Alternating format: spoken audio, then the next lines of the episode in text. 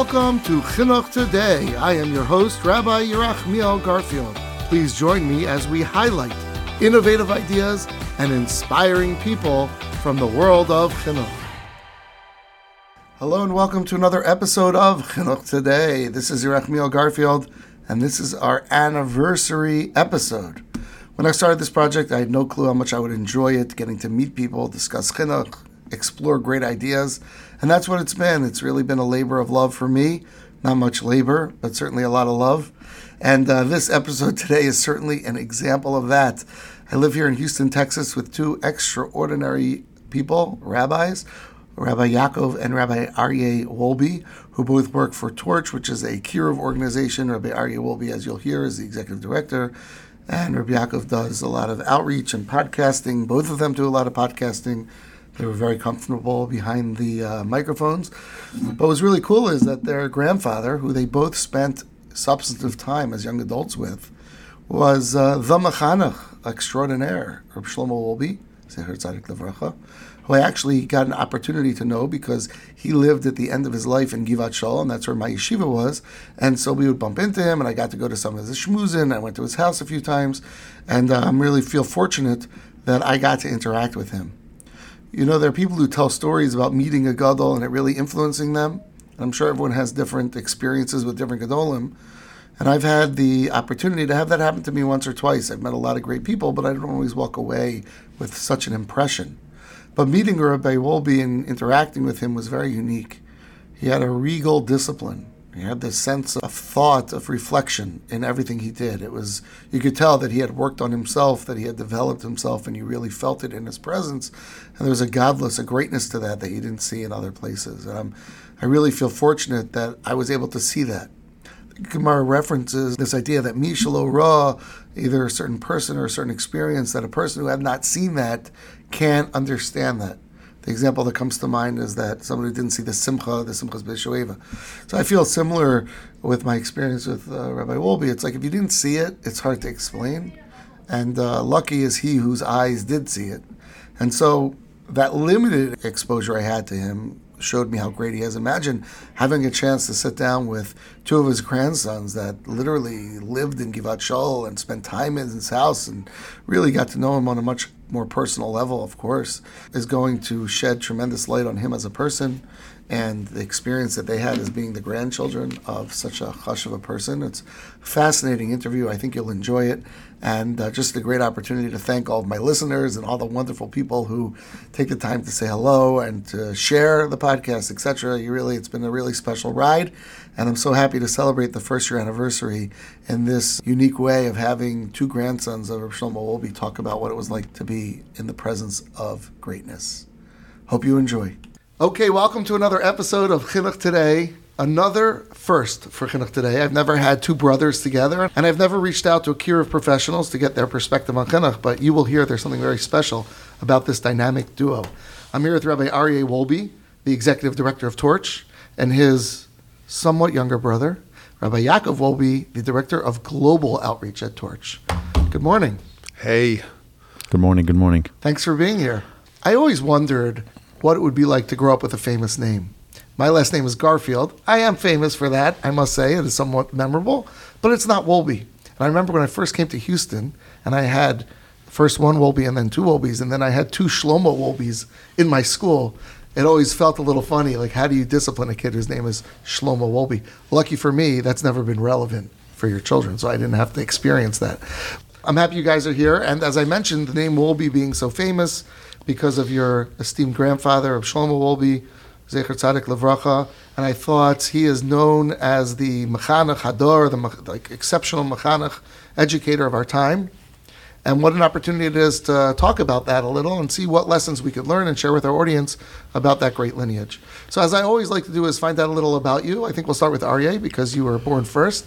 Where did you guys grow up? So, I was born in Yerushalayim, raised in New York, and uh, in Brooklyn, New York, and then we moved to Monsey when I was ten years old. To go back on your introduction Yeah. of what it means to grow up with such a name. Yeah. So till I was about 15 years old, it was fabulous. But when I was 15, I, I moved to Eretz Yisrael on my own, and I went to an Israeli yeshiva, and I saw the two tiers of law enforcement. Like some people they want to go after, so they get them, and some people they just Let 'em go. ignore, let they let them go. I had that in yeshiva, where like if everyone did something, it was fine because we don't expect Goldstein and Goldberg. We don't. Volbe. Oh, wow. Oh, you're going to be account. And, and there was a point where I came to my father and I said, I want to not only leave this yeshiva, I want to leave this yeshiva and change my name before I go to a different yeshiva. Really? Yeah, I was I was so fed up with being held to a Wow. to a certain standard that was unfair. I'm still a 15 year old boy. Give me, you know, cut me some slack. And Baruch Hashem, I try and I do everything I can for my son, whose namesake is my grandfather, to not pressure him to do anything that's not him. You be you. My grandfather was a great man. He was a special person and he did whatever he could to be the greatest he can be. You be the greatest you can be, but you don't have to be him. Wow, that's such a good message. And I, I think as the person being mechanech, your, your son, and to all the mechanechim listening who might be in a similar situation, that's a great sensitivity. Not to say to a kid, you know, you're Shlomo Wolbe, like, what are you doing? That would be really hurtful. I'll tell you, many times over the years, I've had people say Shalom Aleichem. Oh, what's your name? This and that. And then like, what, what, the, what did you say? What was your name? I said, Aryeh Wolbe. And they'd stand up. And like, oh, an anicle from the Mashgiach. And it's like, you know, no, I'm still me. Mm. Nothing changed. You know what I mean? It's like, That's so it- it's people. And for my son, I've seen it numerous Right. times where people would say Shalom Aleichem to him and say, Shlom, you're Shlomo. Oh, like, wow, wow, that's a big name to live up to. And I would always turn to my son and say, like, don't think that you have to be Saba. You're not Saba. You're But you. Isn't there another side to this? Don't we walk around with pride that we're Bnei Avraham, Yitzchak, and Yaakov, we have to live up to a higher standard? I know we have some relatives who are Kohanim, and I always hear them say, like, you're a Kohen. You have to live up to that. You know, the Gemara tells a story about the uh, son and daughter of Rabbi Yishmael Kohen Gadol, the, the last Kohen Gadol that we had. And they were taken captive by the Romans and they were kind of prepositioned to do something really bad unwittingly. And they, they said, they, they, they marshaled their, their fortitude and the tenacity to overcome because I am a scion of Aaron Cohen, of, of Aaron the high priest. There's something to be said about knowing that you come from special stock. You don't come from ordinary stock. Of course, no Jew is ordinary. I know that. But if you come from from uh, Tarshish Olam, right?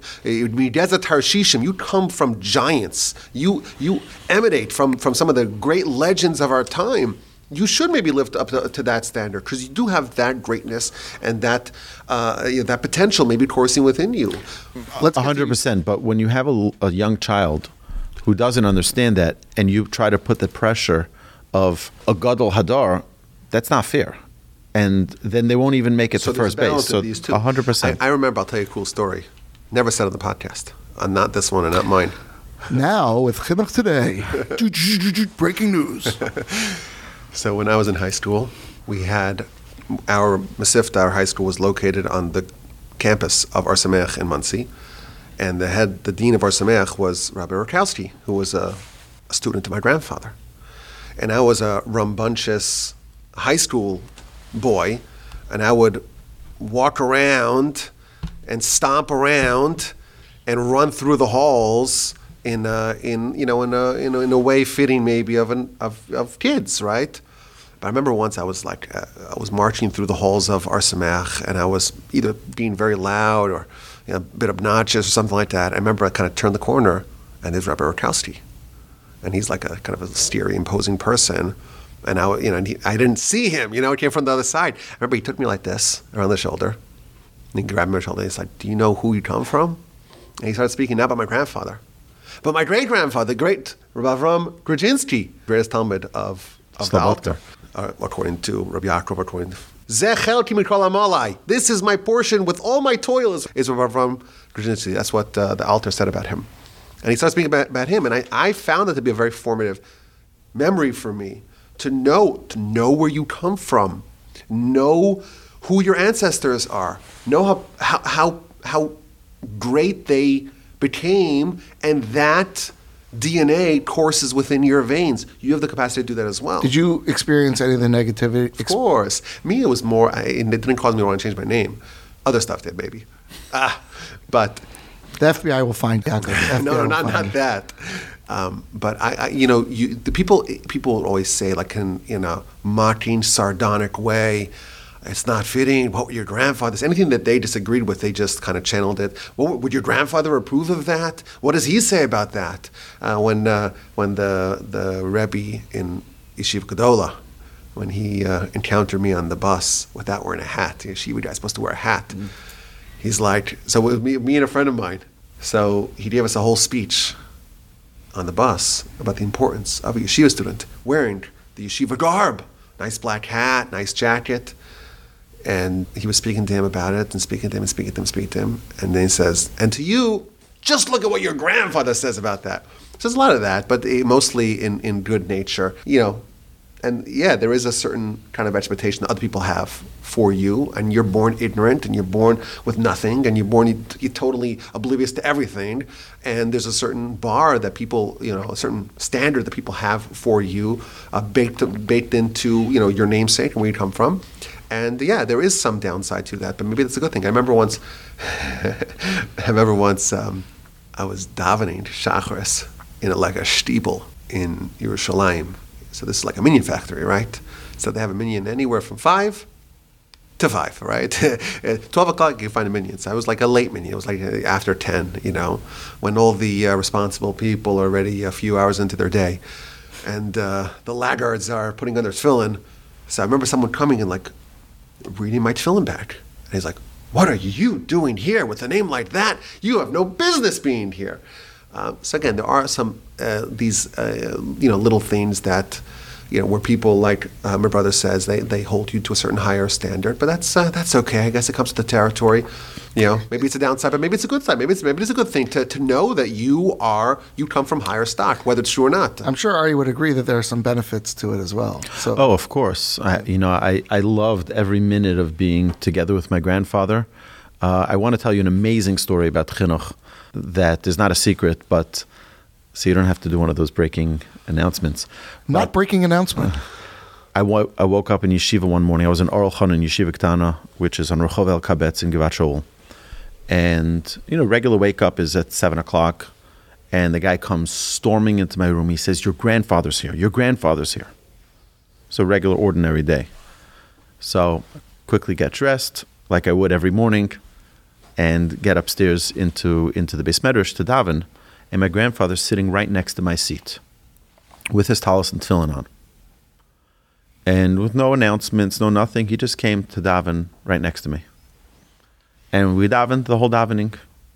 Didn't say a word, nothing. On the way out, you know, I was helping my grandfather. Like, you know, it's nice to see you here. Like, what, you know, and that's it. And I just I walked out with him. I walked him to his house. I had breakfast like, with him, like I had had many times, and that was it. I was always wondering, like, why did he show up in yeshiva? Like, ma pitom, like, and it's to me, it's obvious. Like, I was I was dealing with a lot in that, you know, it was a total culture shock for me. I moved from New York to Eretz Yisrael myself without my parents there, and I went to it. It's in like an Ivy League yeshiva. It's like the best of the best go there. I only went there not because I was the right fit for the yeshiva, but because my grandfather's talmid was the Rosh Yeshiva. So he called him up. He said, my, my grandson is coming from America. Can you take him into the yeshiva? He was like, oh, of course, no problem. But I couldn't read a Gemara. I couldn't read a, a pasuk. I couldn't, I, nothing. Hmm. And I went into, I remember seeing these Bachrim in the yeshiva reading Gemara like it was a New York Times, you know, newspaper. And and I was no, but they were they were pounding daf after Wow. daf after daf, mesechtas after mesechtas, and I'm struggling reading Arba Avos Nezikin. Like reading, never mind understanding. And it was it was it was a point where my brother told me my parents were so concerned that I was just going to mm. drop out of yeshiva. Baruch Hashem, that wasn't on my mind, and, and I was in for the fight. And, and it, was, it was the most incredible time of my life because I had to punch way over my weight, and eventually got to the point where I was hopefully up to par with the rest of the guys. It took a year, a year and a half, but it was a tremendous struggle. My grandfather sensed it. Hmm.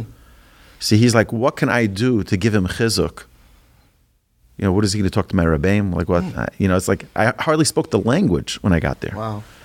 but he could come sit and daven next to me and give me that feeling. And he knew his weight of what he carried and the covet that it would bring to me and the infusion of positivity that it would bring to me that all the Bachar were like, wow, like a gadol came to daven in our yeshiva.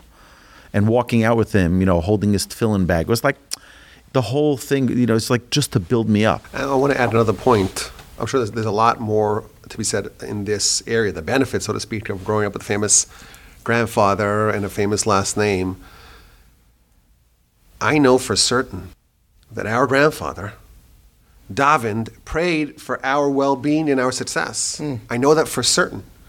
And sometimes I kind of, you know, pinch ourselves, pinch myself and say, like, you know, how did we do this? You know, how did my father, like the family he built is just unbelievable. Parents, like just the, the, the family that they have and the, the, the, the kids and the success that they're seeing with their, with their progeny, it's really uh, unusual. It's, it's unusual. And I know the answer. The answer comes from his prayer and, and the, the righteousness and of, of our illustrious antecedents. That, that's playing out in, in, in our lives as well. You know, I, I believe that uh, wholeheartedly. You know, we have the big guns uh, fighting on our behalf. Beautiful. That's the feel of the parents. I will tell you an amazing story. My brother and I asked my grandfather, "What what's the secret to your greatness? Like what like how did you get there?" Like and he said that although he grew up in a non-religious home, for those of you who are listening now and didn't know that, it's a big shocker to many people. Like what? He grew up non from home. He said that every Mar- morning, marginally religious, perhaps, not a Haredi home. Definitely not. the the he said that his mother every morning when she would tie his shoes would whisper in his ear, "Go be a Talmid Chacham, go learn Torah, go be a Yerei Shemayim," hmm. And he says that those tefillas are the tefillas that helped him succeed. Wow. I will tell you that I did hear from Rav Hamnik, who was the mashgiach of my grandfather's favorite yeshiva, Yad Aaron, which all of us, all Except for me. seven, all seven of us besides Aryeh, we all went to this yeshiva. So he told us that um, when I was in the yeshiva, yeah, I was with my older brother Yoni. He was there at that time. We overlapped. Yoni was there for the duration. He was there for you know seven, eight years. I, I couldn't handle more than a year and change. But he went to my grandfather, and he said, "The boy's doing so well." He might have uh, embellished that, shall we say? Boy's doing so well. So Saba says, my grandfather said, it's the schus of the Chazon Ish. It's the merit of the Chazon Ish because my, grand, my, my father's Sandek was the Chazon Ish. So he said, he, he, he pinned all the success, so to speak, on the Chazon Ish. And, he, and, and Rav Hamid just, well, what about you? Well, yeah, you know, you kind of downplayed that. But again, I know, I know for certain, I know for certain that he prayed intensively on our behalf. And, you know, As did we're- as did our mother. of course, and we- and, and you you enjoy those those fruits, you know.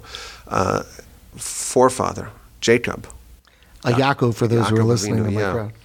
he described tefillah prayer as shooting an arrow. Becharbi ubetashti. Uh, He says he won a war with the sword and his bow. Sword to Rashi, that's Ta- Talmud Torah. This is the final verse of chapter 48 of Genesis. Parak Memchas, beginning of Parshas Vayechi. He, he, he won a war with a, with a sword and a bow with Torah and tefillah. Tefillah is a bow; it goes, it goes, it travels great distance.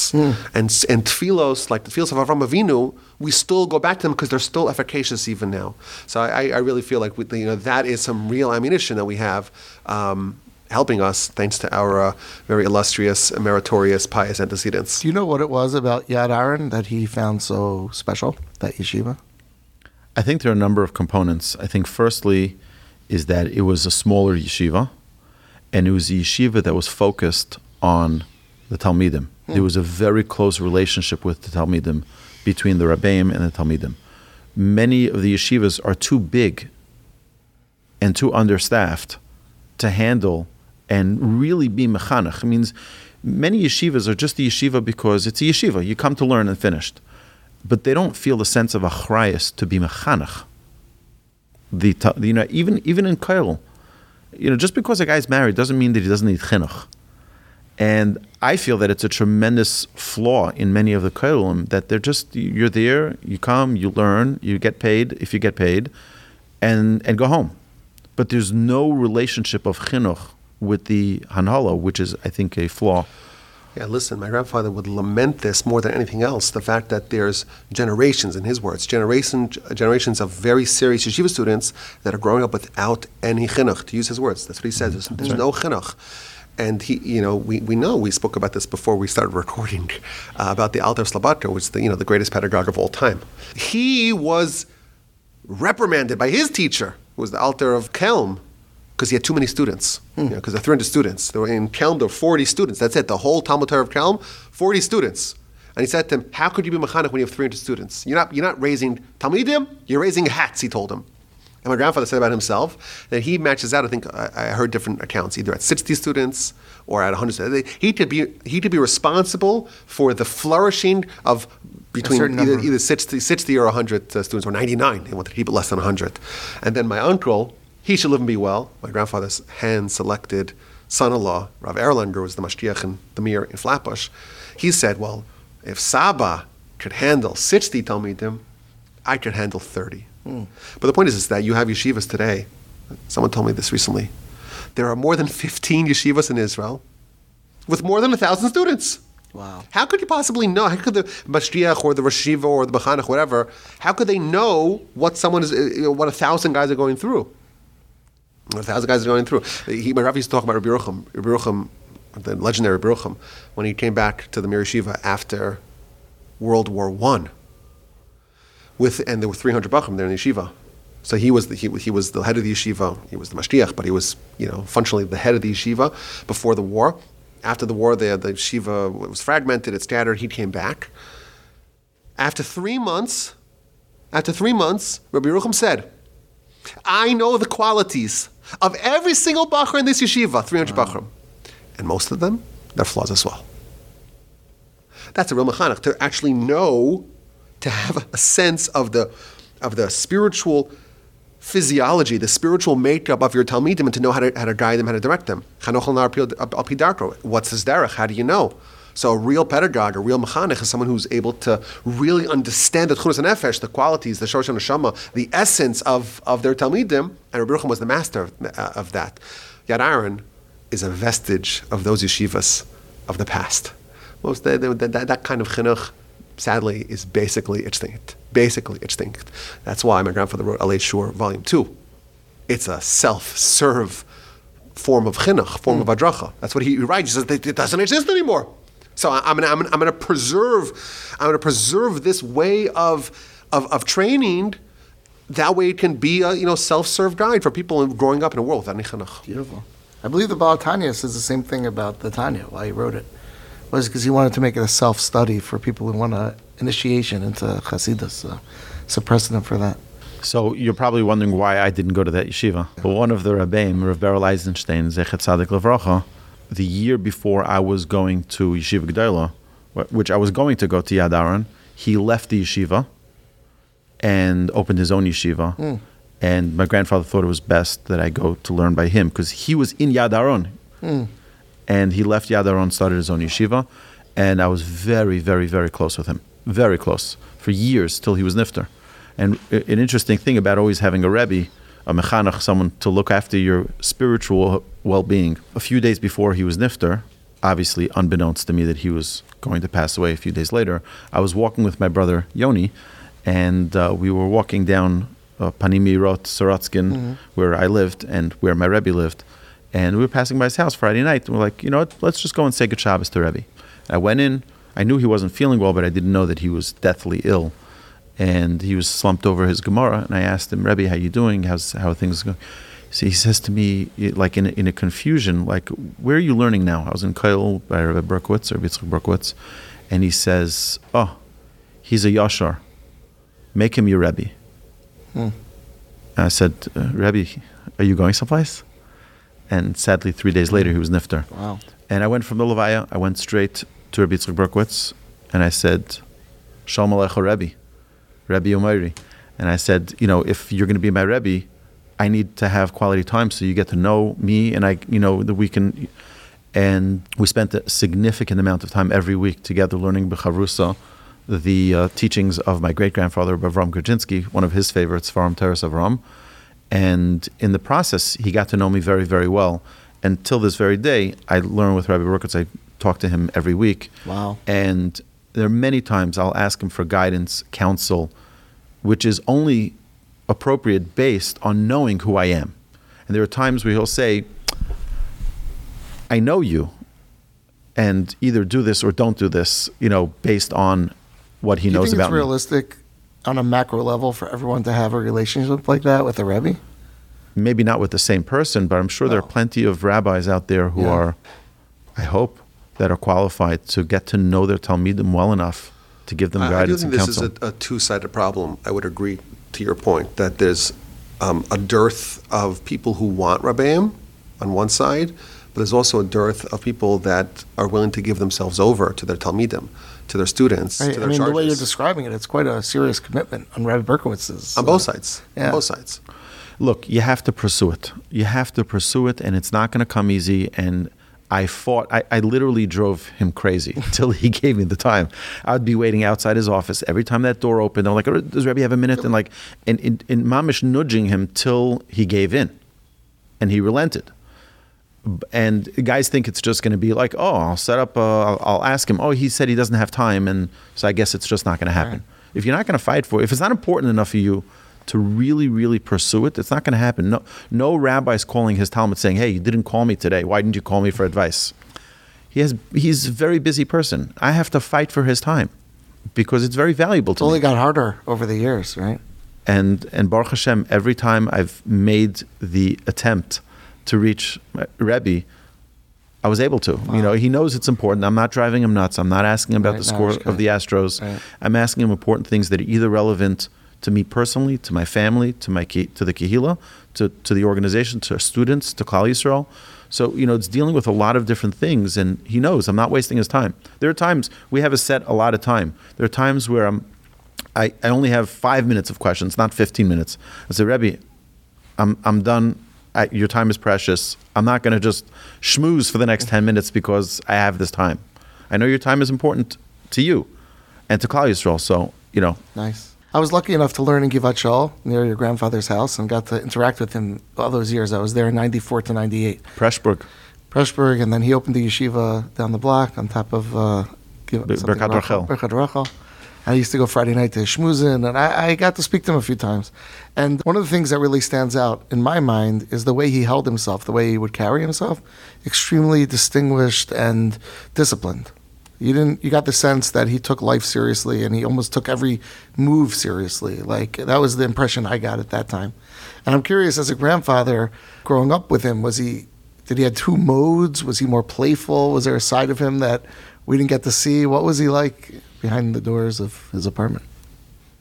Well, you're describing him, I think, very accurately, that he, he was very measured. Uh, and this is actually one of the hallmarks of all the Bali is that uh, they would not move unless it was calculated. You know, the aforementioned Alter of Kelm, my grandfather writes this. I could show you the citation later. I have a lot of citations I need to show you. He says, uh, my grandfather says about him, his eyes never moved. His eyes never moved. If he wanted to see something to the side, he would move his whole head. His eyes were laser focused right in the middle, and he would move his whole head.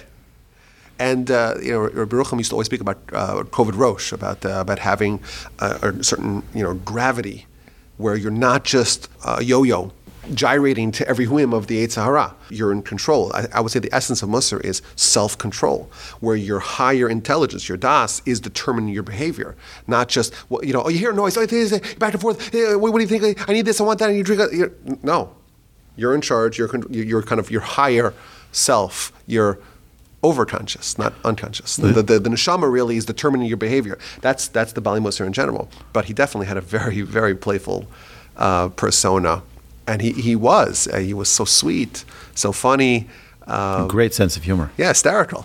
Great sense of humor. Really? But but it, I'll put it into perspective in a Yeah. second. Like we never talked about sports cars and uh, baseball or any sports, and that was not a. I mean, that was not in the realm of kedusha, in the realm of holiness, in the realm even of, family things that he was involved with. But it, you, couldn't have just a conversation about just worldly things. It wasn't. Uh, you didn't talk politics with him. It wasn't. You, no schmooze like small talk.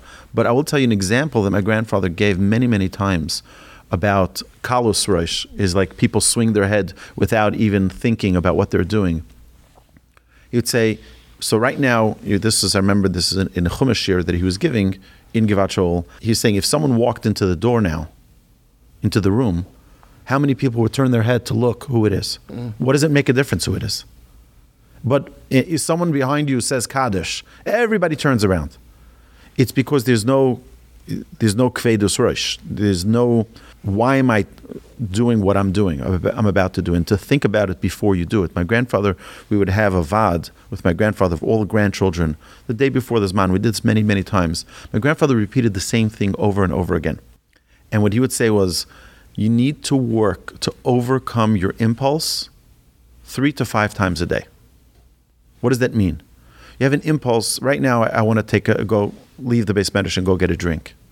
You know what? I'm going to do it in three minutes, just to have control, self control, three to five times a day, intentionally, to overcome your impulse. Wow. And that the benefit of that is number one is you get that kvedus rosh of, you know, you don't just do things, you think about it before you do it.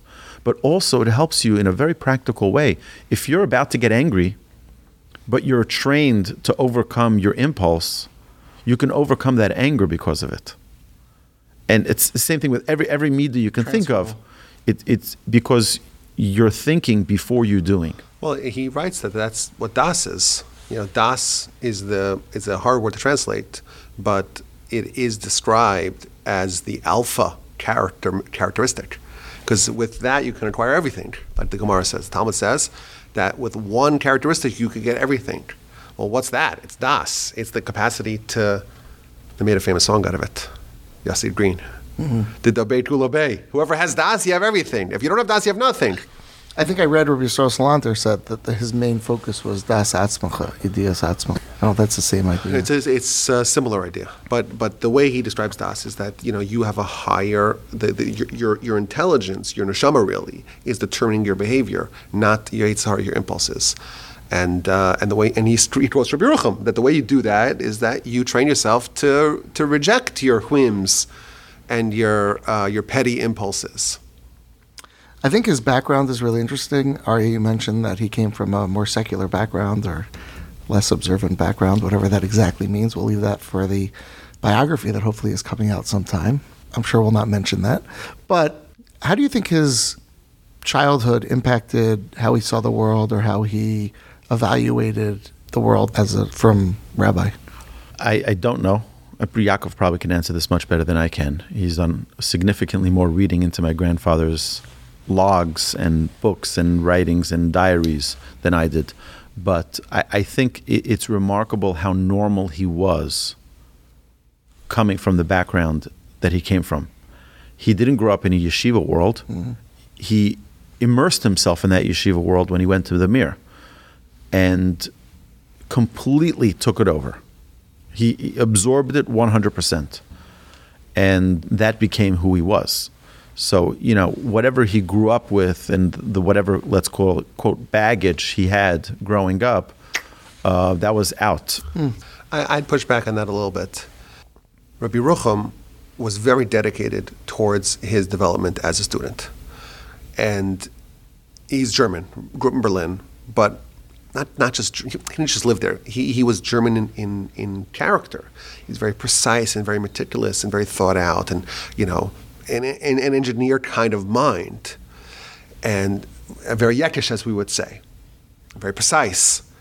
And uh, first of all, the acute story is that uh, my grandfather was once davening with Rabbi Yerucham. I think that has different minyan or whatever. And he, he, he closed his eyes to daven, and then he opened up his eyes in the middle of davening, and he sees eight inches from his nose is Rabbi Yerucham staring at him. Can you imagine how terrifying that is? Staring him because he's really trying to study him. He's a real pedagogue. He's really trying to study and understand him. But uh, there was a story when, when my grandfather arrived to yeshiva to the Mir.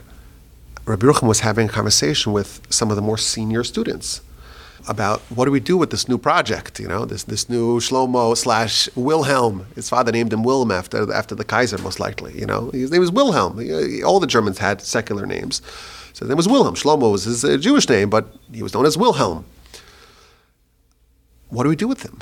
You know, how, how do we how do we figure out how to how, how to build him? So the guys all said, you have to, yeah, his Yekishkeit, his, his his German character trait is just too much. You have to rip that down. And he says, no, you have to build him on it. You have to take that and use that to build, so to speak, his spiritual edifice. And I think if you look at his at the legacy that he built, you see a lot. Of course, any of the heresy, so to speak, that he was exposed to, he completely uh, repudiated it, including, by the way, including psychology. He started off as being much more receptive to secular psychology, and then he made a complete 180, uh, where he completely repudiated it. When was that? I have a letter. I have a letter where he writes, he, he details his, his change and, and shows how secular psychology is really against Torah. So he, he does change. He does talk about psychiatry. Are we talking as like in the in the seventies and the eighties? I, I don't know. I, I don't want to. I, I think it was, a little- it was. I think it was probably in the, in the 70s or 80s. It was I mean, later it was in it was it was deep into his from life. It wasn't like He- it's something he- that really he worked on and thought about and years of reflection. Yes, and came to that yes. conclusion. He came to the conclusion that Chazal. Chazal are the are the best at this in in human psychology, and the psychology is, is corrupt and it's wrong. That's the conclusion he, he arrived You and I at. started an essay about. psychiatry. Yeah. psychiatry and religion. Yeah, it's an amazing. so was that before? No, that, I think that, that, he, that he, he stood by psychiatry versus psychi- psychology. Oh, got it. Okay. But if you look at his at his Torah, at his persona, at his at his legacy, at his voluminous writings, you do see, I think, some of the uh, fingerprints of, of his upbringing. You know, his father was a was an academic. His father was a linguist. His father was a writer, which are you know traits that you would you associate a lot with kind of you know the German stereotype. You know, thought out, you know, history, and you know, th- thinking about things, but being very precise. You know, language. You see that in his writing. You know, the language in his writing in his writings is just masterful. His command of language. You know, he himself he wrote books in, in, in Swedish because he was in Sweden during the war. He wrote a book in Swedish. Like he has a command of the language. He, he adopted it, command of language uh, to such an extent that he was able to actually write a, a full length book in, in Swedish. But in, in general, I think his, his Torah was, was very brilliant. It, it wasn't so much um, the kind of traditional mussar that we think of as, um, you know, where people just, you know, say things that feel good. And, you know, it was all based upon Chazal and building and building, building, uh, building a, a, an entire treatise starting from, from the bottom and building up until he's, you, you create this you know, incredible picture, incredible portrait. That is, to me, a little bit more of a kind of an academic, you know, a brilliant academic way to uh, to to portray. So I think that yes, he did repudiate uh, a lot of the German, uh, you know, the German upbringing to a certain extent, anything that was not Torah. And he did not go with the opinion of Rav Hirsch. He was not, even though they had the same, the same birthday, um, which uh, is maybe of note. Um, but he did not go with the opinion uh, of, of Torah Derech Eretz. He, he didn't believe in that, and he actually pushed back against people that because you know he didn't think that that was the right way to, the right way to go. But I think you, you look at his unique persona and his unique personality and his unique contributions and his unique way of, of, of approaching problems, I think you do see still some of the, the good parts, if you will, of his German uh, upbringing. As you were describing that, I was thinking about uh, Leuchter, the Mashgiach, who I think was one of the major Talmidim of, Yes. Yes. Mashgiach. And he also has a very creative approach and a very unique, and I think he has an interesting background too. I'm not exactly sure what it is, but Very similar to my grandfather. interesting, right? And he Swiss. Yeah, but also was a Baal Tshuva. Mm-hmm. who who didn't you know that creative thinking that willing, willingness to rethink something mm-hmm. which is what it takes to become a Baal Tshuva, right you have to be open to rethinking things you thought you knew and and live with those conclusions i think is very much part of that you know mm-hmm. which makes me ask you who do you think is continuing his legacy most i mean outside of the family i don't want to make this uncomfortable for you but are there any particular people who you feel really were star talmidim so to speak who who you would look to to discuss what he might have thought or his mission I think probably Rav Leuchter and Rav Uri Weisblum. Rav Uri Weisblum is the Mashgiach in Nachlas Halavim in Haifa. Oh, wow. Americans don't know who he is. he's, on the Moetzes. He's on the Moetzes. So get a sense of, of the he's kind of caliber. there? Or yeah, yeah, he's mashgiach. He's mashgiach. Does he write Svarim? He does. What do they call ha'aras, it? Ha'aras, a bunch of Ha'aras stuff. Mm. Ha'aras, ha'derach, Ha'aras, lots of Ha'aras. It starts, hey, Aleph with an Aleph. Not a ha'ara, like an mm. insight. Oh, like or yeah, illumination. Yeah, the illumination mm. of tefillah, illumination of, not available in English, yeah. sadly. Um, but what I think it is, it is unique about, about about all the all the Pali Musar is that they all charted their own path. My grandfather was different than Baruchim's other other Talmidim. You know, he, he, people couldn't even believe that he would become the bearer of Rabbi Yerucham's legacy, which he did become, because there were so many bigger Talmidim, you know, in, in, in his time. But you look at Yerucham's Talmidim, you know, and Reb Nachum Partzovitz or Reb David Povarsky, you know, uh, or, or Blade Malin, these, you know, or Chaim Shmulevitz, these are all Gaone Olam, giants, uh, and they're Talmidim of, of to, you know, to a certain extent, and, and they each kind of built their own way. And my grandfather did, this- did, the, did the same personally, but also with his Talmidim. Uri Weisblum, aforementioned, and Rav Leuchter are very different. Very, very different. They're very different, and, and, and that's a good thing. There- so maybe there, the- is, the- there wasn't a mold where he said you're, you're going to fit into this mold, and anybody who sees him says, "Oh, that's it." Each one is uniquely different. That's chinuch, right? Yep. Everyone has to be different. He's It's really interesting because I'm reading a Musar Sefer now that's uh, somewhat historical, and it was contrasting Kelm and Slobodka. And that was one of the key characteristics that it contrasts, that Kelm did have a more identifiable tsura, and Slobodka, Dafka didn't. Yeah. So it sounds like your grandfather was really a talmid of, of both, or he was more of a Kelmer, but yet he took on this this aspect was more Slobodka. Well, I, I think that certainly, he, you know, he would attribute uh, his mahalach more to Rabbi Yerucham than anyone else, and the idea of creating a certain generic kind of talmid was completely, completely anathema to him. If anyone's just doing things because everyone else does it, going with the flow, just being the same, and not really developing their own creative personality and their own And relationship with Hashem, and yeah. relationship with, Yeah. with, Hashem, like that to him would be totally uh, intolerable because that's the antithesis of chinuch. It's antithesis of, of, of chinuch. To, to, to just be generic in any way. He used to like, to, like quoting the Chazal, Talmid Chacham Shemeis is irreplaceable, the Gemara says. The Gemara says you cannot replace. Ain, ain, ain tmurasa, even though it's not really the of the Gemara, but there's no tmura, there's no replacement. Everyone else to be replaced. A real Talmid Chacham is someone who's so unique, they're not replaceable because there, there is no parallel. So the idea of, of, of finding a, a certain mold, and this is our type, that is um, uh, definitely against uh, against the, the vision of my grandfather. Who, who is upholding the legacy? Listen, I think he was really worried that Musar is dying. He was really, really, really worried about that. In, in his tzava, in his last will and testament, much of it is dedicated towards the perpetuation of the Beis Musar and Musar, and, and to, to announce by the Levi that the Beis Musar will continue. And he and he would again, he would really, really lament the fact that Musar is is dying, and it's it's sad because, like we said earlier, there's just you know generations of, of kids being born and being raised without chinuch, and that is a disaster. Is Musar and Chinuch the same thing? I think so. It's, it's a certain kind of it's it, it, it is a form of chinuch. Yeah, I think so. I mean, yeshivas have Musar Seders. The modern yeshivas have. He differentiated time- between limud musar and chachmas musar. Okay. And He avodas said- musar. uh, uh, You know, he said that yes, thankfully, he wrote this. Thankfully, uh, the, you know, the perfunctory, you know, check the box. Musar seder is still present in most yeshivas, not all, but most. But the the the, the chachmas musar, the avodas musar, the, the actually application layer of musar is um, sadly kind of going extinct. Do you find yourselves trying to fulfill that in your own lives and your own avodas Hashem? I do. I try to. Like to really Uh-huh. um, harken back to the Musar that your grandfather was talking about? Look, I, I make a tremendous effort to learn my grandfather's Torah as much as I can because it brings me back into that realm. It brings me back into that, you know, making a kviyas for, for Musar every day, making a kviyas of like learning what my grandfather says of the Yisaidis that every Ben Torah needs to needs to learn and have a, a grasp on.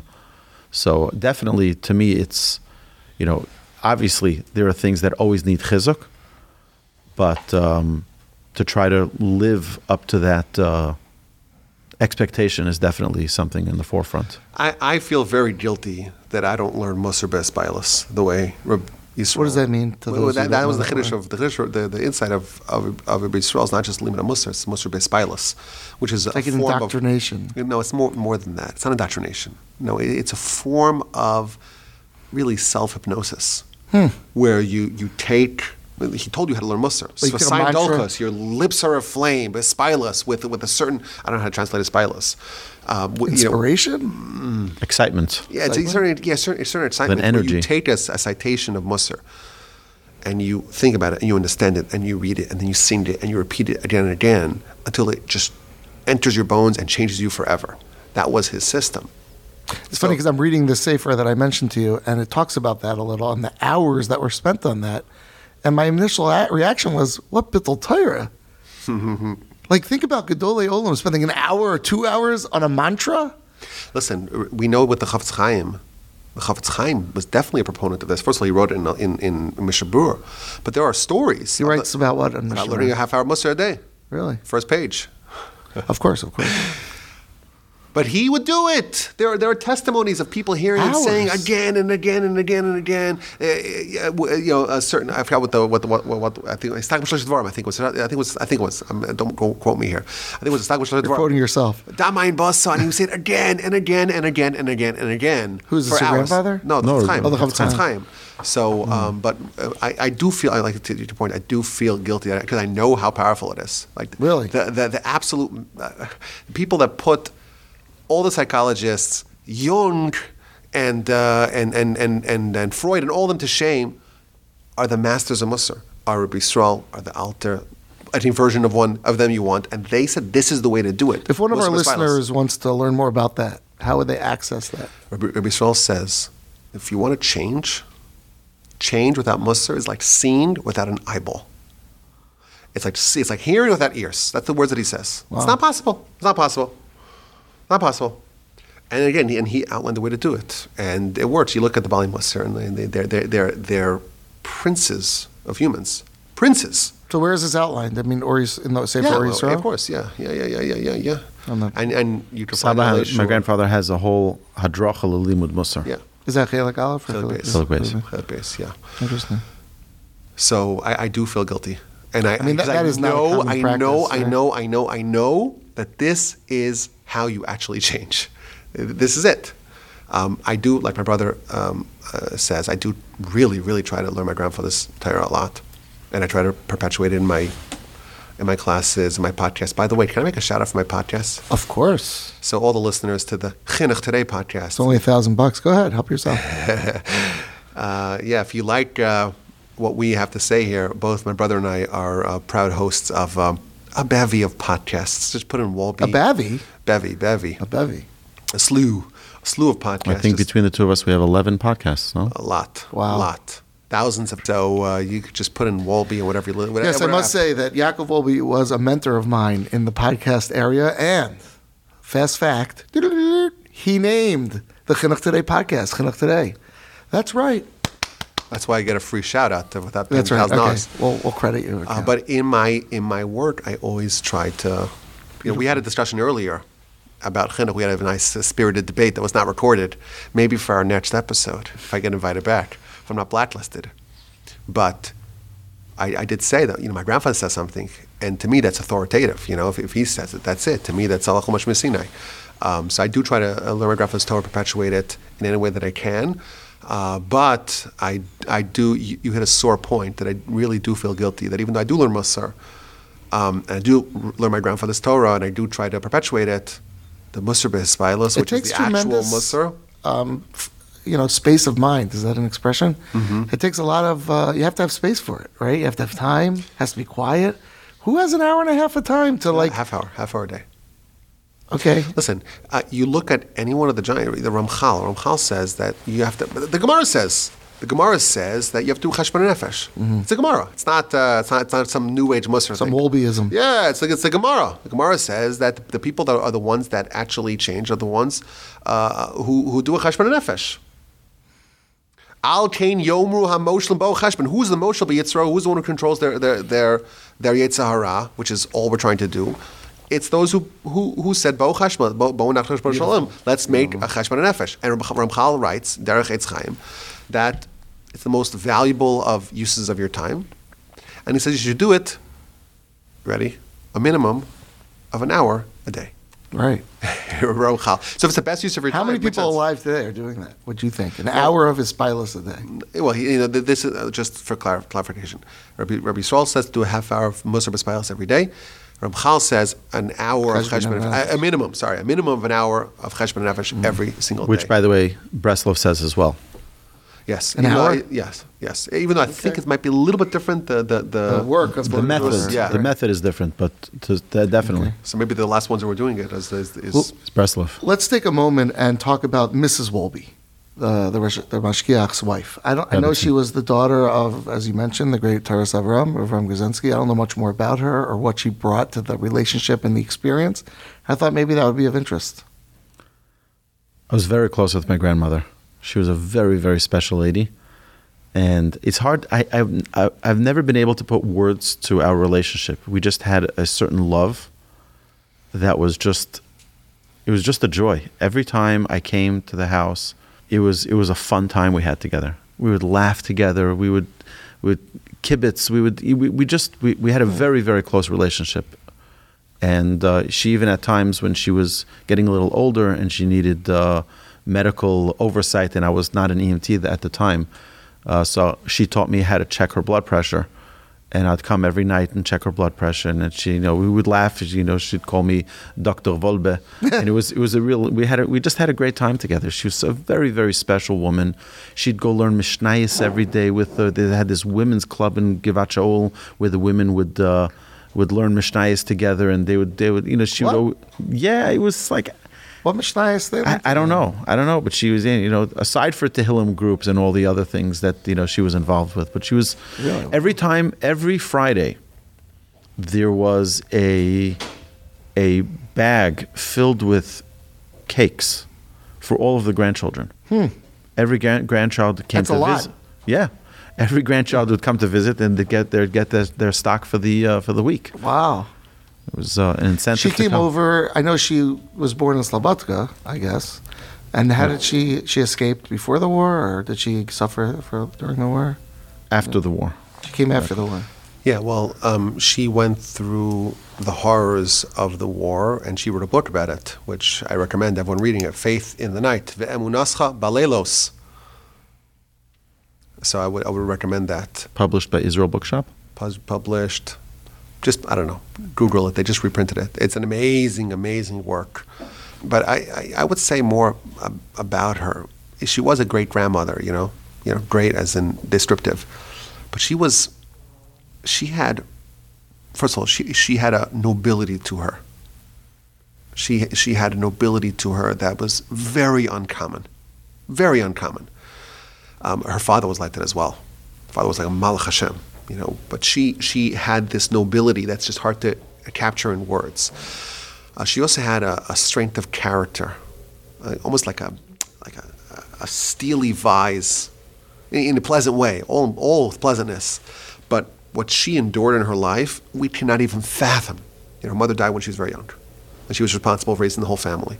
You know, her, her father Was you know, handicapped. was handicapped, but also he, he was consumed with the yeshiva. Was he can- handicapped all the years?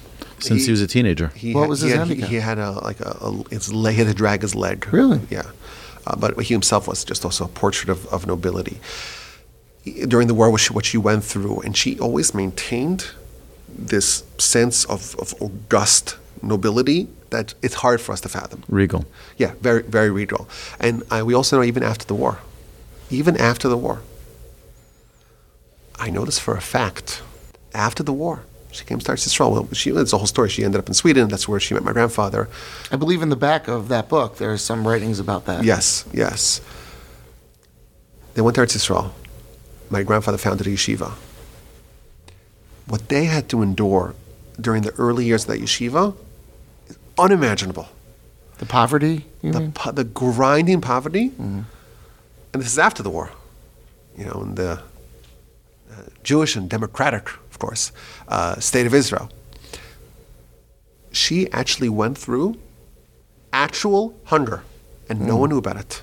No one knew about it. She, she never allowed any of her own pain and suffering to filter out in, in any way, which is an incredible, incredible strength and, and, and tenacity and, and fortitude.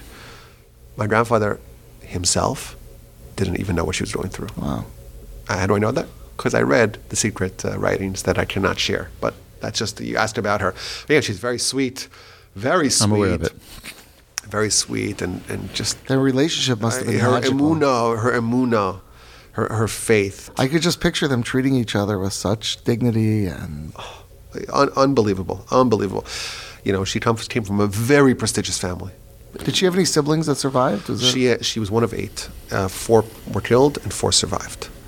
Um, giants, all of them giants. You know, three three sisters. Uh, one married my grandfather. One married uh, Rabbi Kreiswirth, the chief rabbi of uh, Antwerp, and uh, and one married Rabbi Rosenberg, who was the Rashiv of Slobodka. Like all titanic Talmid Chachamim.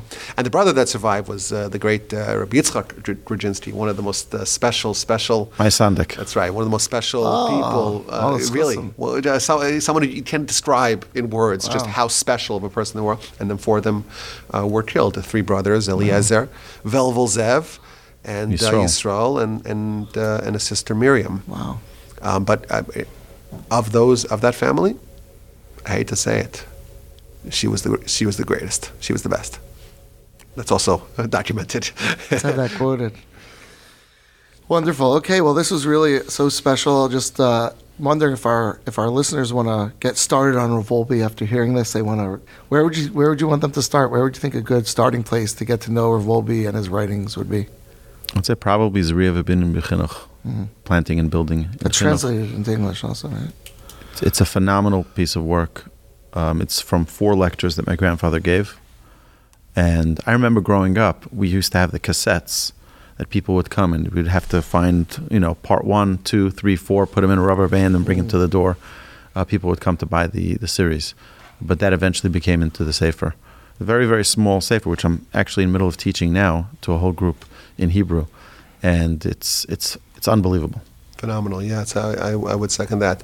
And just to bring it back to your earlier point, the whole major theme, the motif of the book, Zri Binyan, that's an example uh, of almost an academic way of, of, of portraying a, an idea. You know that, that we He grow in two ways. Yeah, this. that there's a building growth and, and, and its limitations and its abilities and, and the different timelines that it has versus the planting and, and, and all that entails. So I, I would say if I could maybe add besides for that, that that's the only one really that's available in English. They have um, an anthologized uh, work on Chumash called Rav Wolbe on Chumash that was put out by our brother-in-law. Did a fantastic job. Uh, volume one, volume two.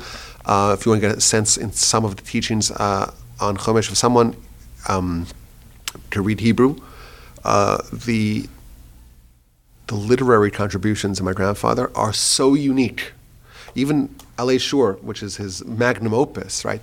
The, even the even the Haskamas that he got, they all write that this is a book we've never seen before. You hmm. can't describe it. It's it's it's it's a genre of book that there exists exactly one one volume that, that fits into this genre. Really two, because volume one and volume two. Did he? I assume he worked really hard on that, and it was part of. Very precise. Worked very hard. Volume one took him 13 years. Volume two took him 15 years.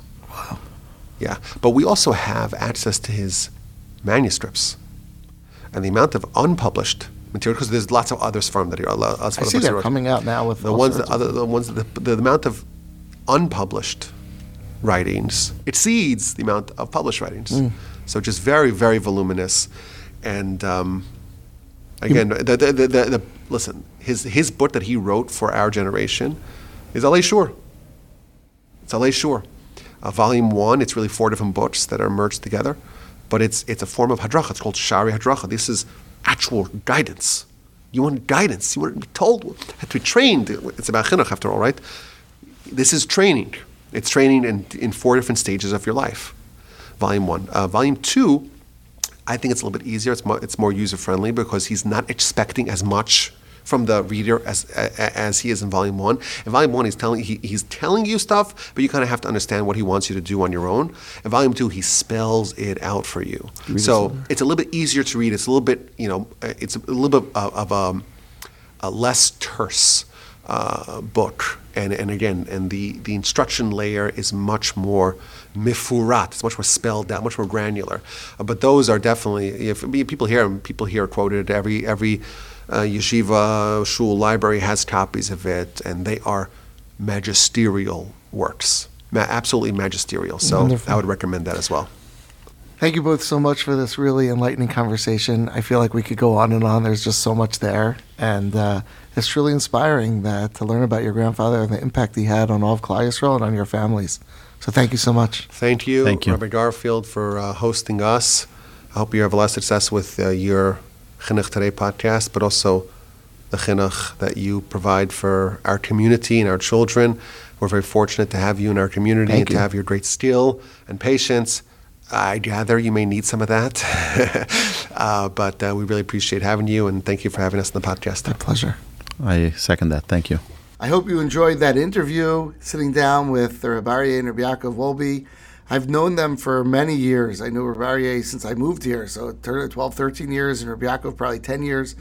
And we've talked a little about their Zayda, but we've never really sat down like this.